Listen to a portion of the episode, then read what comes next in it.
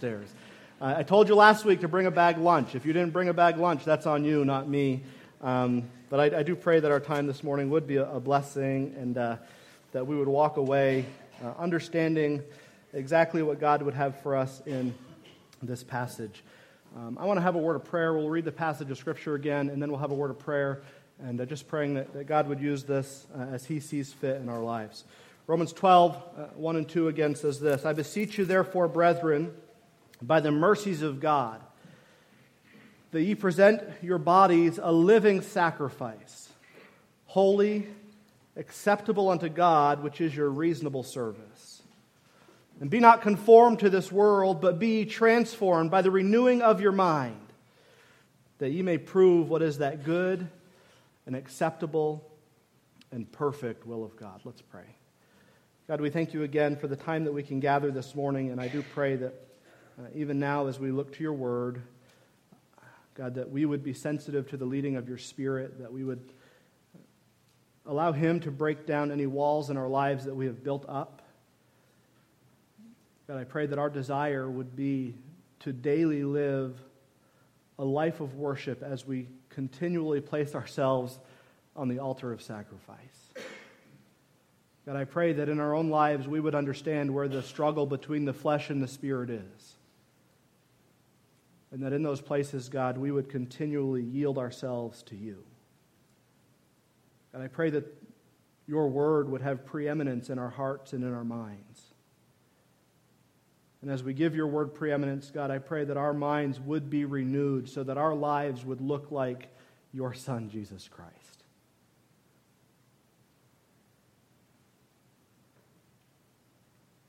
Oh, God, do a work in us.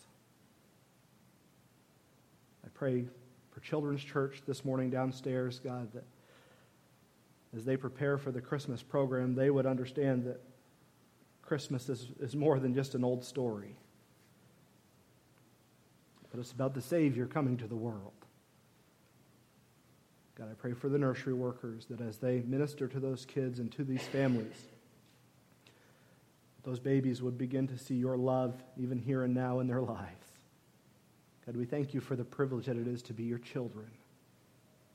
And I do pray today that we would walk in your ways and that our lives would bring glory to your name.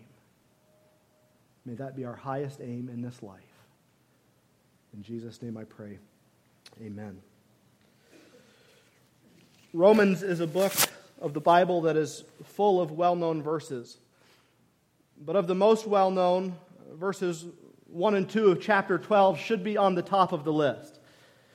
These verses are transitional in the sense that they take what Paul has spoken about or written about in the first 11 chapters and they then apply that to daily living.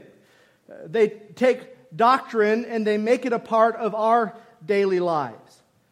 Paul, in his writings, does an excellent job of describing to us what the gospel is and what salvation is.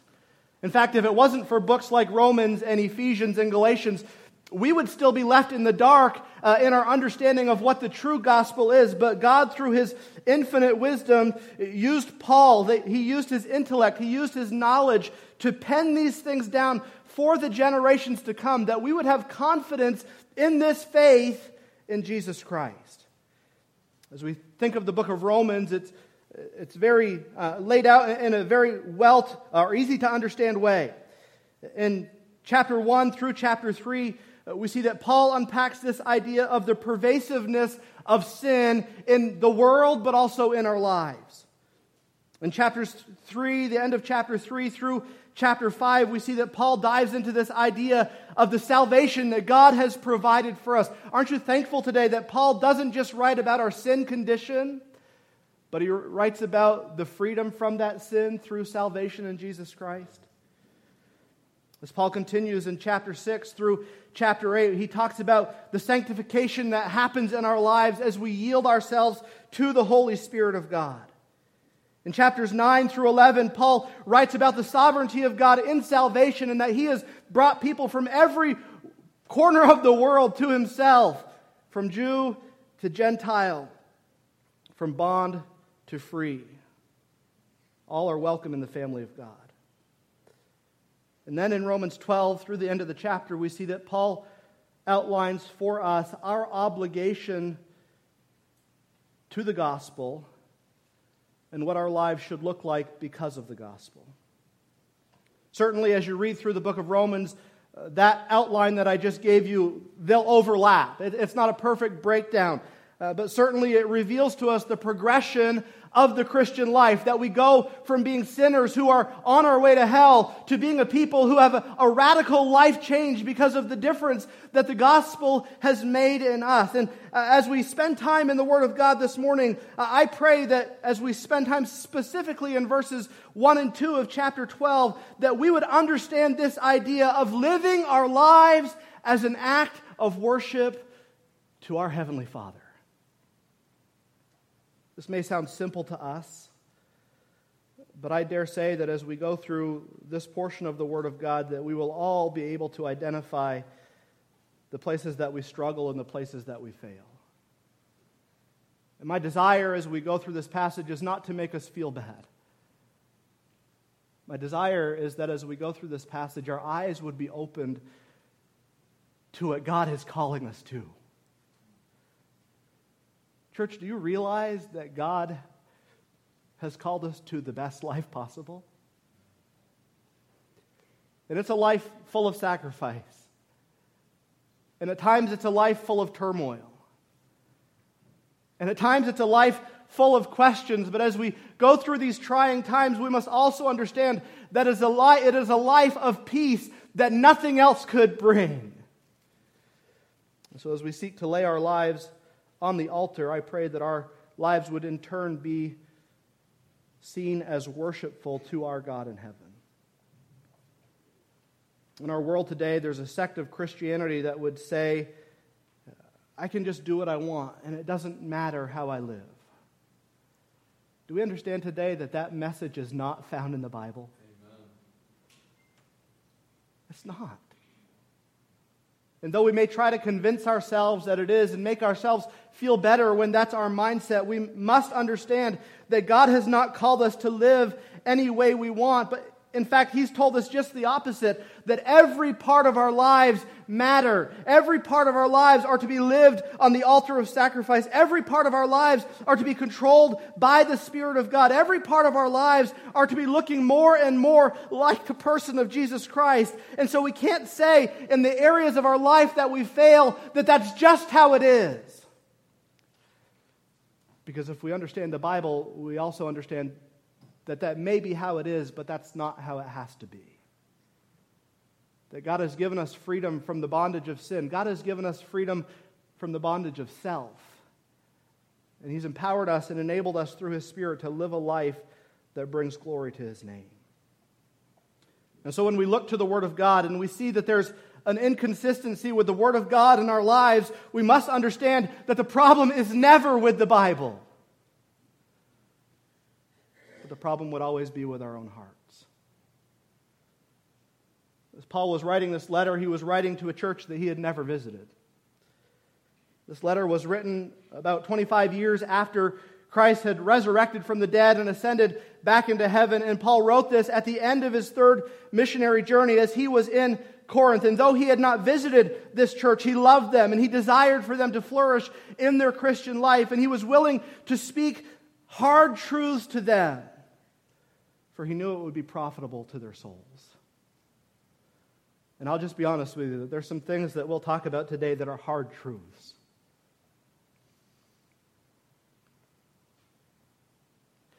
But my heart in sharing them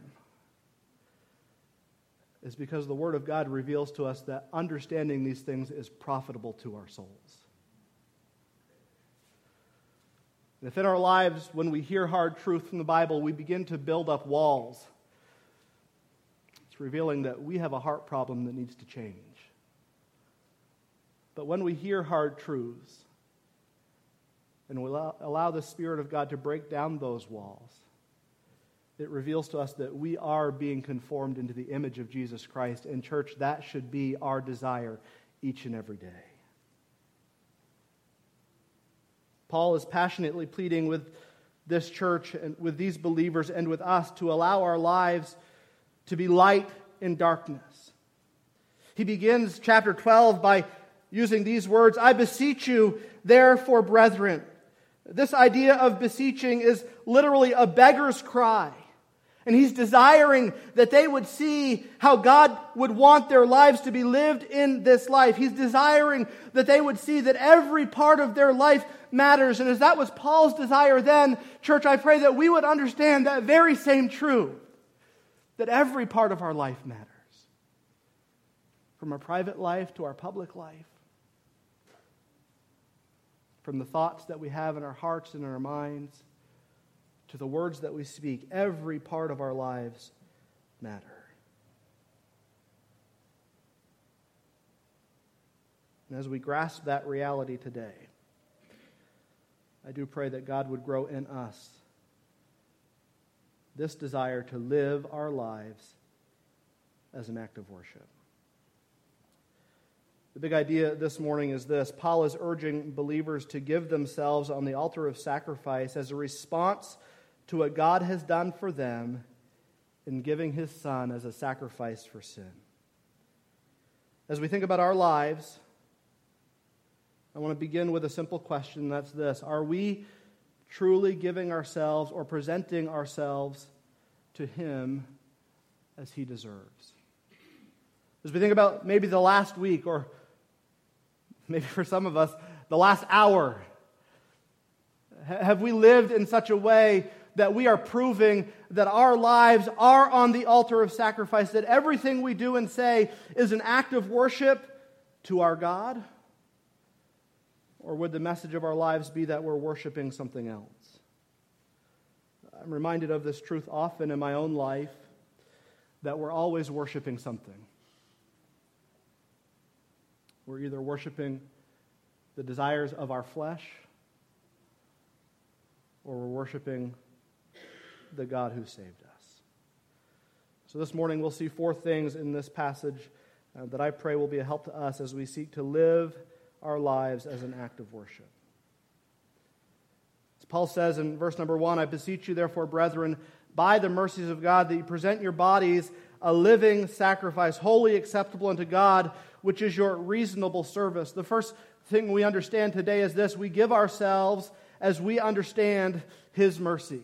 We give ourselves on the altar of sacrifice as we understand the mercy of God in our lives. He says again, I beseech you, I beg you, I urge you, I implore you, brethren, by the mercies of God, that you present your bodies on the altar of sacrifice. Church, do you understand today that our God is a merciful God? That everything we have in our lives is not because of who we are or because of what we have done or because of what we have accomplished, but everything that we have in this life, including the air that we breathe, is because of the mercies of God, because God has been gracious to us, because God has been kind to us, even when we did not deserve His kindness. Unfortunately, I believe oftentimes we allow this thought of the mercy of God to wash over us without actually affecting us. Everything that Paul had written about leading up to chapter 12 had been pointing to the mercy of God. In the early portions of Roman, we said he talks about the idea of the pervasiveness of sin. And then he talks about the salvation that God has provided. And then he talks about the sanctification that God brings into our lives as believers. And those are huge doctrines that Paul is unpacking. And every one of those doctrines Every one of those truths that Paul relays to us is pointing to this reality that when we did not deserve it, God was merciful to us. That when we were far from God, God was the one who was drawing us close to Himself. That when we wanted nothing to do with Him, He loved us with a love that is beyond our understanding. Everything in our lives is because of the mercy of God. We see his mercy in the fact that he sent his son to die in our place on a cross that we deserve, who experienced uh, the, the separation that we deserve to experience. And he did all that because he loves us. And so I would ask us today if we're not giving ourselves on the altar of sacrifice like God wants us to, I would ask us in our lives to examine how we have neglected this idea of the mercy of God. We live in a culture where where people like to claim that they've pulled themselves up by their own bootstraps, right? I, I don't really even understand that saying, but everyone always says it. I don't have any boots with straps on them, so I guess I've never done that. But isn't that the, the idea of the culture that, that we are self made men and women? That, that we have gotten to where we are because of who we are? But as believers, we understand that that is not true at all. That I am where I am today because God has been merciful to me. And you are where you are today because God has been merciful to you. And so we need to get reacquainted with this idea of the mercies of God. We need to make a list of how God has been merciful to us. And as we make this list, as we grow in our understanding of His mercy towards us, I believe we will find ourselves giving ourselves on that altar of sacrifice, and then that our lives will be lived in worship to Him. In 1 John 3 1, John says this Behold, what manner of love the Father has bestowed on us, that we should be called the sons of God. Behold, take notice, recognize, and understand that it's only because the love of God towards us that we are able to be called his sons and daughters. As John continues to write in that chapter, he goes on to talk about how the children of God should live. And as he gets towards the end of the chapter, in verses 16 through 18, John makes his case clear that because of what God has done for us, our lives are to be radically transformed. And so, as we think about God being our Father, and as we think about the fact that He is our Father, and that's only because of His mercy, I, I would ask us do we bear the family resemblance? Do we look like our Father? The Bible says that our Father is rich in mercy. I wonder today, as we understand his mercy and his giving spirit and his love for us. I wonder today that when we dwell on those things, as we meditate on those things, is it causing us to live a life that brings glory to his name? Do our lives cause those around us to have a favorable, favorable view of God? Do our lives, as we live in this world, cause people to see that there is something different in us? Do our lives as we live them in this world, do they cause people to understand that we have a hope in a world that does not have hope? You see, when we understand the mercies of God, we should desire to live in a way that brings glory to His name. And when we do that, our lives will be lived as an act of worship. Sometimes, as we think about this idea of God's mercy, we think that it only has to do with the positive things that God has done for us. Anybody familiar with Lamentations 3? Oh, we know the end of the chapter, where his mercies are new every, morning, and great is his faithfulness. But I would encourage you to read the beginning of that chapter because as Jeremiah writes, he writes about some hard things that he faced because of God's doing in his life. In fact, Jeremiah said that he's seen the affliction of the wrath of God. He has brought God had brought him into darkness. He had turned against him. Uh, Jeremiah's flesh is made old and his, bro- his bones are broken. God set him in dark places. He built a way, a wall around him that he could not get out. He made his chains heavy. He shut down his prayers. His paths were made crooked. God was like a bear and a lion waiting to attack. He made him desolate. He filled him with bitterness. And all his strength and his hope had perished. And as Jeremiah thought about the difficult works that God had done in his life, do you know what conclusion Jeremiah came to? But even in the midst of this, I have hope. And it's only because of the mercies of God that I have not been consumed, because our God is faithful.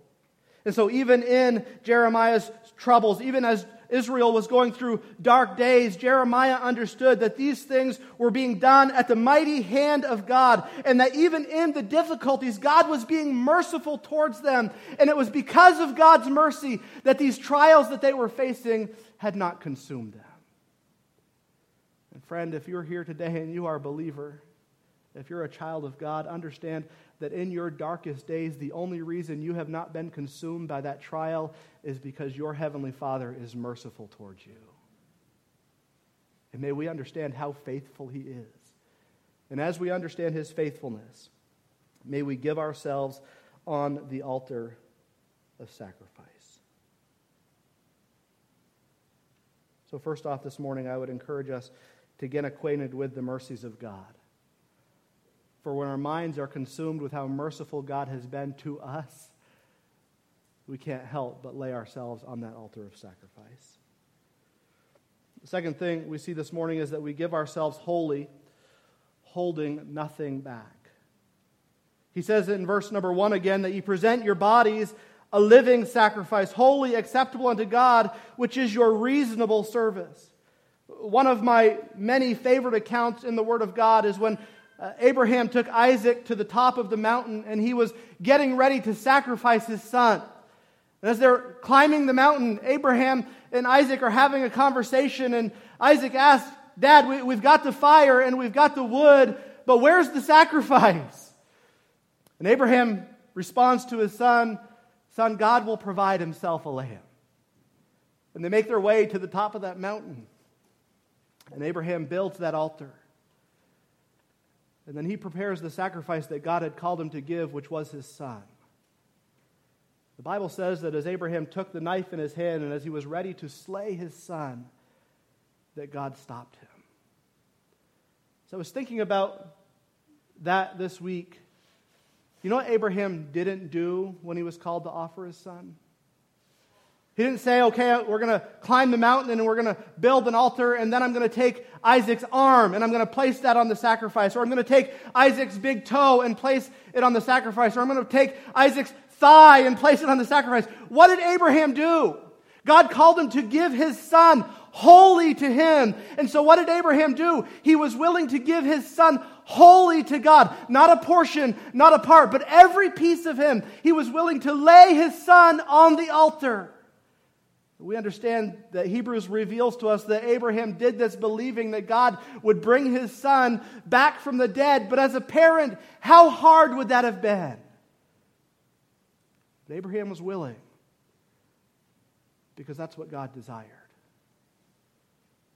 And as Paul is wrote it, writing here in, in chapter 12, what does he say to us? That you present a part of yourself as a living sacrifice. That you present what's convenient in your life as a sacrifice. That you present what's enjoyable? No. He says that you present your bodies a living sacrifice, holy, acceptable unto God, which is your reasonable service. And so, if we're going to live as an act of worship, we must give ourselves wholly to Him, holding nothing back.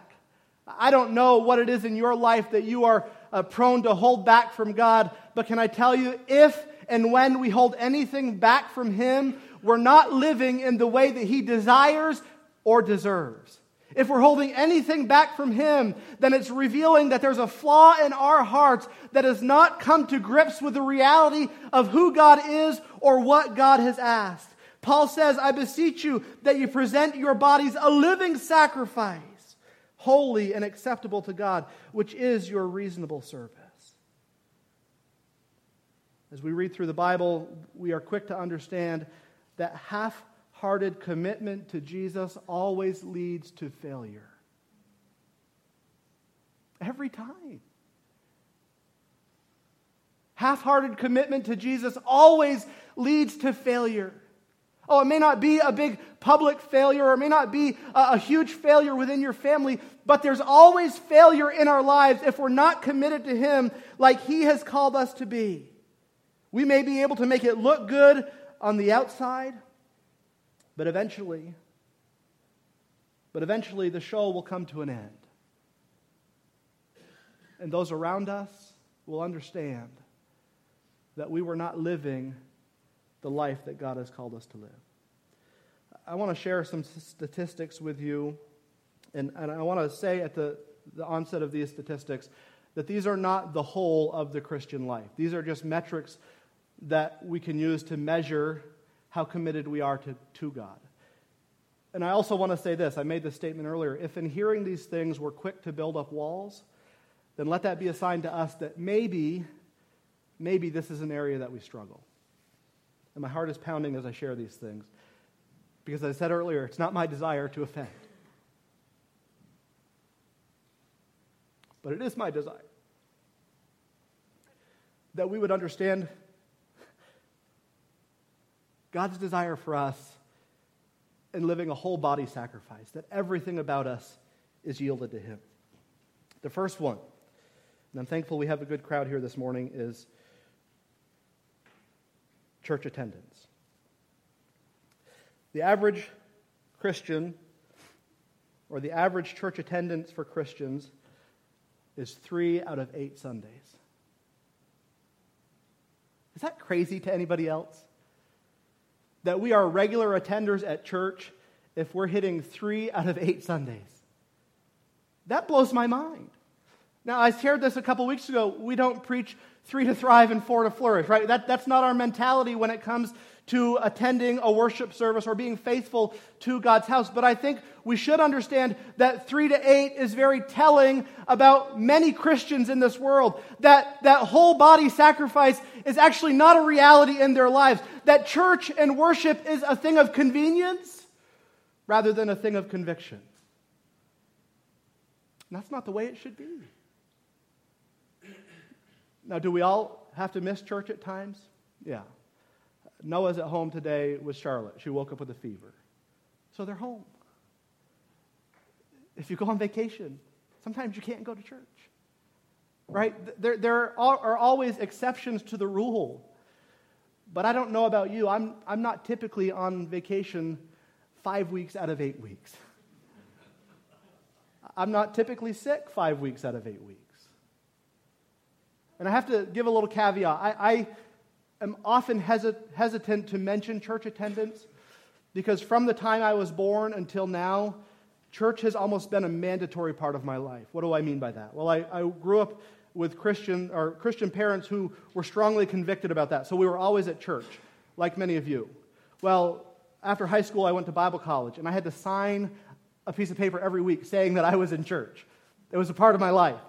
My senior year of college, I started as a youth pastor, and I've been in ministry ever since. And so I don't take lightly this idea of, of people having to miss church sometimes. I, I understand that my life is very different from your lives. If, I don't, if I'm not here after a certain amount of weeks, I'm probably going to stop getting a paycheck, right?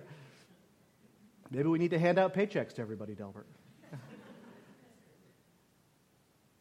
but I hope that as we hear that statistic of the average church attendance is three out of eight weeks, that our hearts would grieve.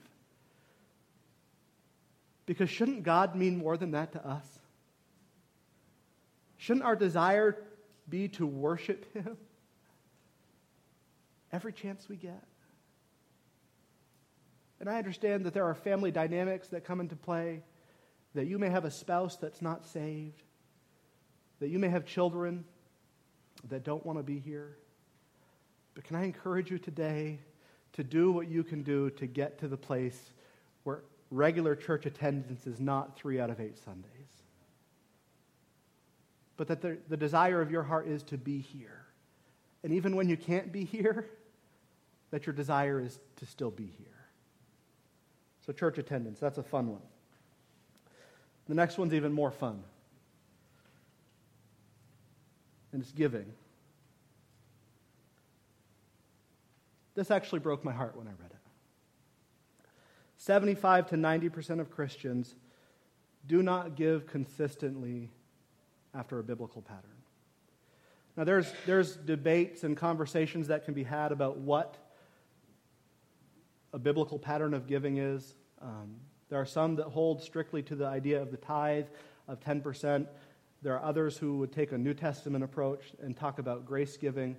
But in both of those areas, the general consensus is, is that giving of 10% of your income is the place to start.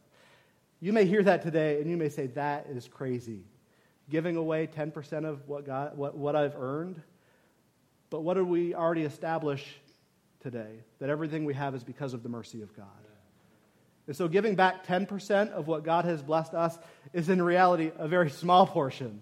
God is allowing us to live on 90%, and He's only asking us for 10% or around that figure. And you can, you can approach that in the way that you want, but as I said, most people will agree that whether it's grace giving or a strict adherence to the tithe, that we're to give somewhere around 10%. I, I read this statistic. Uh, during the Great Depression, the average giving for Christians was 3.3%.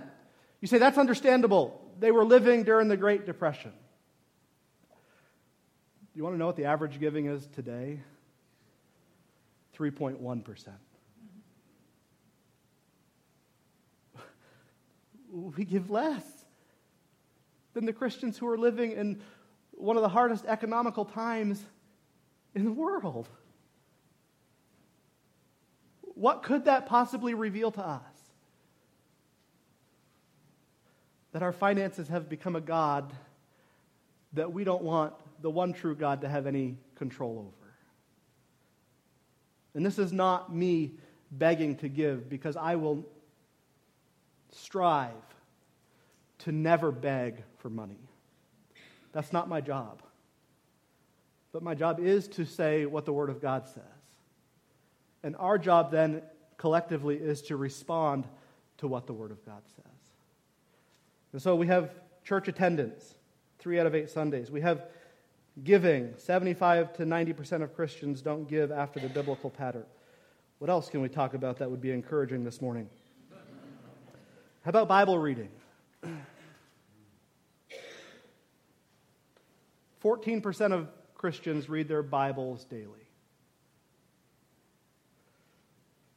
14% of Christians read their Bible several days a week.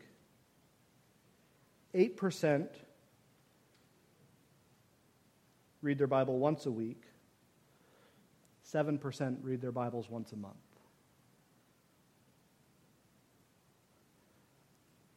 How can we say that we're living a life of worship if we're not even opening the Word of God?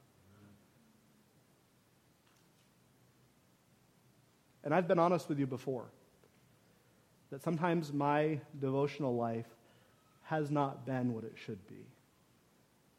Shame on me. So, again, this is, this is not pointing a finger because I know where I struggle. I know where my failures are.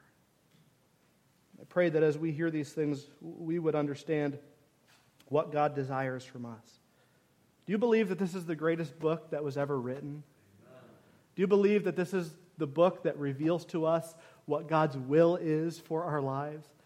That this is the book that reveals to us how we're to live in any given situ- situation. That this is the book that reveals to us our hope in this life and in the life to come. Friend, if those things are true, why are we not in the book? Why do we view it as something that, that's optional or, or doesn't? and there, there's no place in the Bible that says you have to do 45 minutes of devotions every day. But have you read Psalm 119 recently? Have you read about David's love for the Word of God? I pray that that would be all of us. The final thing that I, I just want to mention in, in passing as we think about giving ourselves wholly and holding nothing back is this idea of, of Christian hospitality. One of the things that I love about reading through the book of Acts is seeing how faithfully the church did life together. They were a part of one another's lives. And that's a good thing on many levels. It, it brings accountability, it brings encouragement, it shows commitment. But can I ask you, when is the last time that you've been hospitable towards another Christian family? When's the last time you've been hospitable towards somebody who's not a Christian? Christian hospitality is a picture of God's hospitality towards us. That we're willing to take of our lives, our time, our finances, and invite people in to experience those things with us. I don't have any statistics for you on Christian hospitality, but I will make this statement that through COVID, that's one of the things that the church lost in a big way. And may we reclaim that. And so Paul calls us to give our lives as a, a, living sacrifice. We're to give our lives in a way that's acceptable to God. And then he goes on to say that this is your reasonable service. This word reasonable in the Greek is, is the word logikos. It's where we get our word logical. And so, you know what Paul is saying? I'm begging you, by the mercies of God, that you present your bodies as a living sacrifice, holy and acceptable unto God. And this is your only logical response when you understand what God has done for you. So I would ask us are these things logical to us? Do these things make sense? Are these things a part of our lives? I was reminded of what Paul said. 2 Corinthians 12 15, and I will very gladly spend and be spent for you. Though the more abundantly I love you, the less I be loved. I wonder are we placing ourselves wholly on the altar of sacrifice, holding nothing back?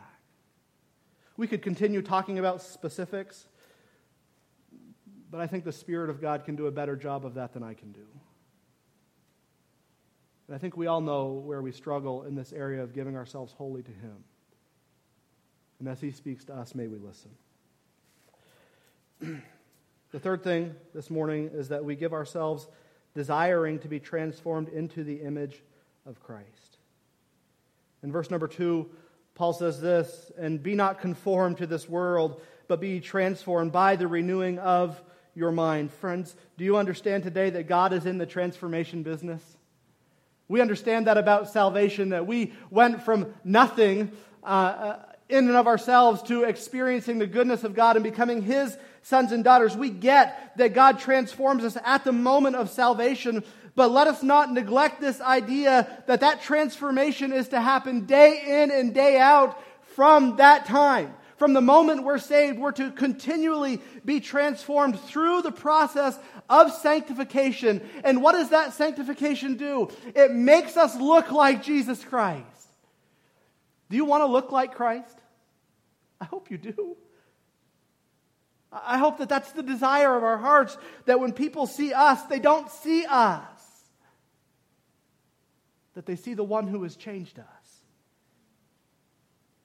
And so Paul says his desire is not that they would be conformed to this world, but they would be transformed. Is the world seeking to conform people to their mold?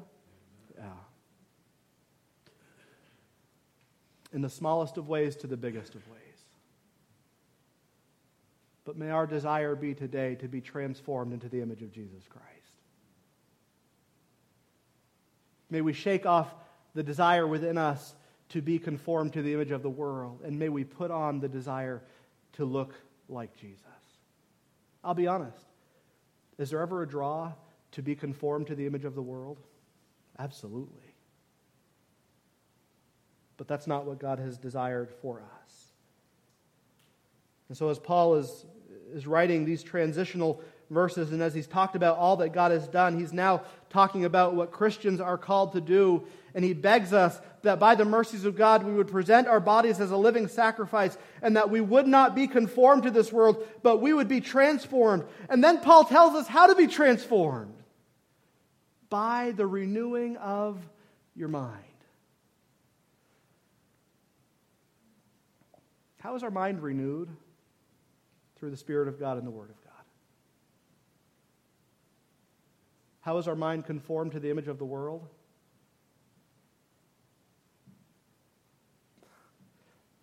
By adhering to what the world says over what God says. And so, Paul's desire is that we would give ourselves wholly, holding nothing back, and that when we do this, we would be transformed into the image of Jesus Christ. As a dad, I often have to stop myself and ask Is my desire for my kids to be conformed into the image of this world? Or is my desire for my kids to look like Jesus? And much of how my kids are formed in their early years has a very great connection to if my desire is to be conformed into the image of this world or if my desire is to be transformed into the image of Christ. So, where do you not look like Christ? We won't make a list. But can I tell you to, to dig up those places in your life that are not what they should be, and then allow the Word of God and the Spirit of God to transform your mind so that you look like your Savior. Being transformed into the image of Christ means that we allow the Spirit of God to sanctify every part of us, beginning with our minds. And so, if our minds have to be transformed before our lives will follow, we have to ask the question how does that happen? I believe it begins by us truly believing that the Bible is a final authority. It continues by being intentional about what we consume. And it continues after that by making sure we're allowing Scripture to be preeminent in our lives. Because it's the Word of God and the Spirit of God that will make us into the image of Jesus Christ. I was listening to a podcast this week by Paul Tripp. Anybody familiar with Paul Tripp? I would encourage you to get familiar with Paul Tripp. He's probably the most convicting author, uh, one of the most convicting speakers. God has just used him uh, in my life in a huge way. If you're struggling with parenting, um, pick up the book Parenting, and then you'll really see how much you're actually struggling. Um, it's, it's good. It's also bad, but it's good. I was listening to the podcast by him this week, and he said that, that much of Christianity lives as functional atheists. I'm like, what does that mean? A conceptual atheist would be one who says there is no God and then their lives are lived out because of what they believe in their minds. A functional atheist would be one who believes there's a God, but then they don't live like there is a God. That, that rocked me. Because how often do I live as a functional atheist? How often do I do what I want to do versus what God wants me to do? How often do we neglect what the Word of God says for the convenience of our own lives? Church, may we not be functional atheists. May we live wholeheartedly believing that there is one God and He has called us into life with Him. And may our lives bring glory to His name. And so we give ourselves desiring to be transformed into the image of Christ. And I must say at the end of that, understanding that that is the only way to be transformed into the image of Christ. I mentioned it earlier, you can put on a show, but in the end, the show is going to come to an end, and reality is going to be seen. So may we give ourselves so that God can do that transformational work in us. The final thing we see this morning is that we give ourselves because we understand that this is the perfect plan of God that ye may prove what is that good and acceptable and perfect will of God. Have you ever wondered what the perfect plan of God is for your life? I, we've all been there. What should I do here? What should I do there? Well, Paul reveals to us in very simple words that God's plan for us is that we would be transformed into the image of Jesus Christ, that we would give ourselves on the altar of sacrifice daily so that we can prove to the world who God is. He says in Galatians 2:20, I am crucified with Christ, nevertheless I live, yet not I, but Christ liveth in me, and the life which I now live in the flesh I live by the faith of the Son of God, who loved me and gave himself for me. Paul says, if my life is going to mean anything, then I have to understand very simply what the plan of God is. And God's plan is that I would consistently and continually give myself on the altar of sacrifice for His glory and for my good. As we read verses like Galatians 2:20, we could say, well, Paul had that easy Christian life. Everything always seemed to go his way. He never faced any struggles. Do you understand that when Paul wrote Galatians, he was writing at the end of his third missionary journey? And what did Paul experience on his third missionary journey? Just about every harm and evil and danger that this life could throw at him. And yet he still chooses to say, I am crucified with Christ that my life will be lived on the altar of sacrifice because I understand what God has done for me.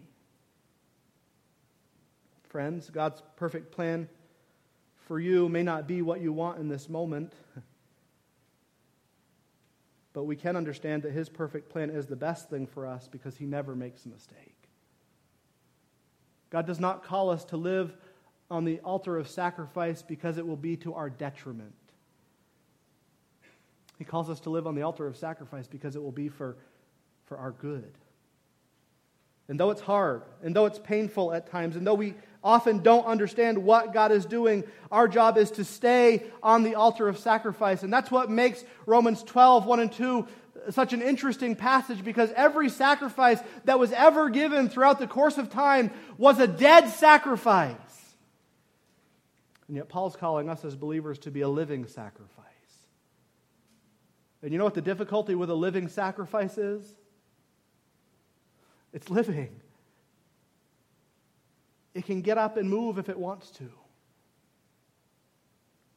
And yet, he's calling us to make the choice to stay on the altar. Why would we do this? Paul says in 1 Corinthians 6:20 for you're bought with a price therefore glorify God in your body and in your spirit which are God's. We would do it because we understand what God has done for us. Does it impact every area of our lives? Well, Paul would say in 1 Corinthians 10:31, whether therefore ye eat or drink or whatsoever you do, do all to the glory of God. So it's not just a portion of our lives or a part of our lives, but it's everything about us. Well, what's our attitude supposed to be in doing this? Paul says in 1 Thessalonians 5:18, in everything give thanks. For this is the will of God in Christ Jesus concerning you. So I would ask us, wherever we find ourselves today, are we living life on the altar? Or are we doing everything we can to stay off the altar? Are, are we living our lives with a desire to live out the perfect plan of God? Or are we living our lives with the desire to live out our plan? As we think about God's desire for us, we must understand that the goal of God is not to make us independent. That's what the world preaches. The goal of God is to make us dependent. And the one we're to be dependent on is the one who has saved us from our sins. And so I would ask us today are we living our lives as an act of worship? Are we living our lives with a desire to bring glory to His name? Are we living our lives with the desire to make Him known above all else? Are we living our lives with the desire to complete His perfect will? I think a prayer that, that we might need to pray is simply this God, make me willing to follow you wherever you lead, nothing held back.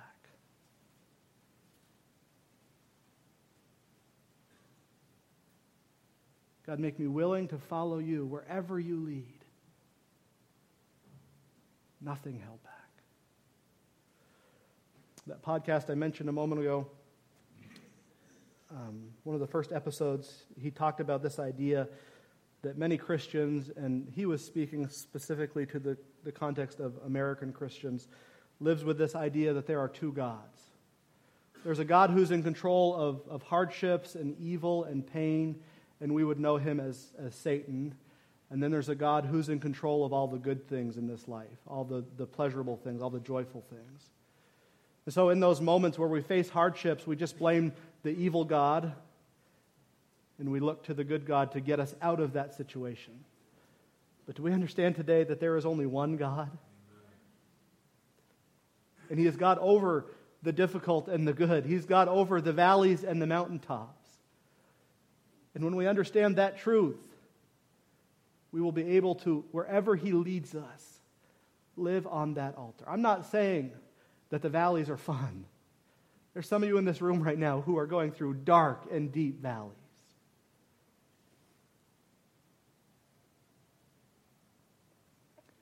But will you commit to living on the altar in those times? There's some of you here today who are going through mountaintop experiences, and we rejoice with you. We, may be jealous of you, but we rejoice with you. Will you commit as you go through those mountaintop experiences to live on the altar? That whatever He's doing in us, that we will believe that it is His perfect plan. And that we would stay in that place for His honor and for His glory. The big idea that we began with again was this Paul is urging believers to give themselves on the altar of sacrifice in response to what God has done for them in giving his son as a sacrifice. You may be here today and you have never trusted Christ as your Savior. Understand the only way, the only way for you to have a relationship with God is because of what God has done for you in sending his son to die in your place. You may be working hard, you may be striving with everything within you. You may have the best morals of anybody in this room, but understand if you're not dependent on Jesus for your salvation, then it will lead to utter and everlasting failure in your life where you will be separated from God forever. So, Paul is not calling unsaved people to live on the altar. Paul is calling unsaved people to understand the sacrifice that was made for them and that they would trust Jesus Christ as their Savior. If you're here today and you've never trusted Christ, understand that one day it will be too late.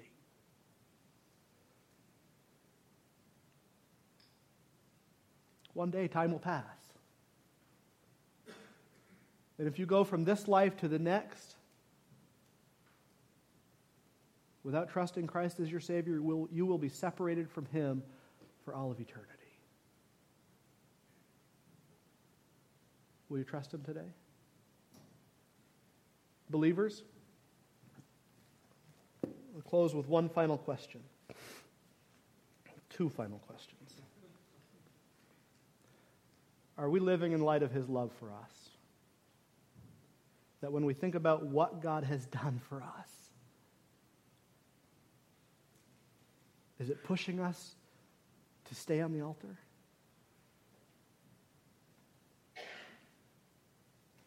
Second question is this Are we a people who die daily for the glory of God? The world would preach the message don't die to yourself, be true to yourself. Do you know where being true to themselves got Adam and Eve? Kicked out of the garden.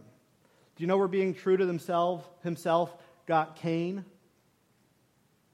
Killed his brother. Do you know what being true to himself got Noah? Found himself drunk after they landed on dry ground. Do you know we're being true to themselves?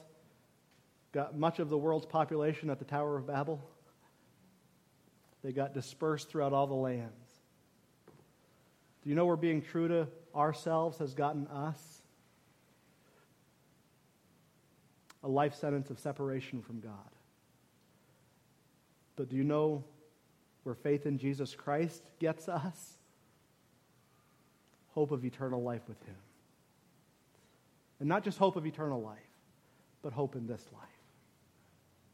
And so, as we understand what God has done for us, may we daily choose to live on the altar of sacrifice for His glory and for our good. God, we thank you for this time that we can be in your house today. We thank you for your word. And God, I know this passage is familiar. I understand, God, that, that many of us in this room could quote it. But, God, I also understand that in my life, some of the most familiar passages are the ones that I need to hear most often. So may today our desire be to live on the altar. That when we're tempted to get up, that we would stay put. And when we do get up, that we would hurry back. May we live on the altar for your glory, understanding that this is your plan for our lives. And God, if there's any here today who have never trusted Christ as their Savior, I do pray that they would understand that without Jesus Christ, they are hopeless. But because, God, you sent your Son Jesus to die on the cross, to be buried in the ground, and rise again triumphantly, that we too can have hope of a triumphant life as we are dependent upon Him, as we look to Him as our Savior through repentance of our sins. Oh God, if there's any here today who have not trusted, may today be the day of their salvation. May they step on that altar for the very first time and never get off. God, we thank you again that your word is straightforward. May your spirit use it in our lives as we seek to live for your glory. In Jesus' name I pray. Amen. Would you stand?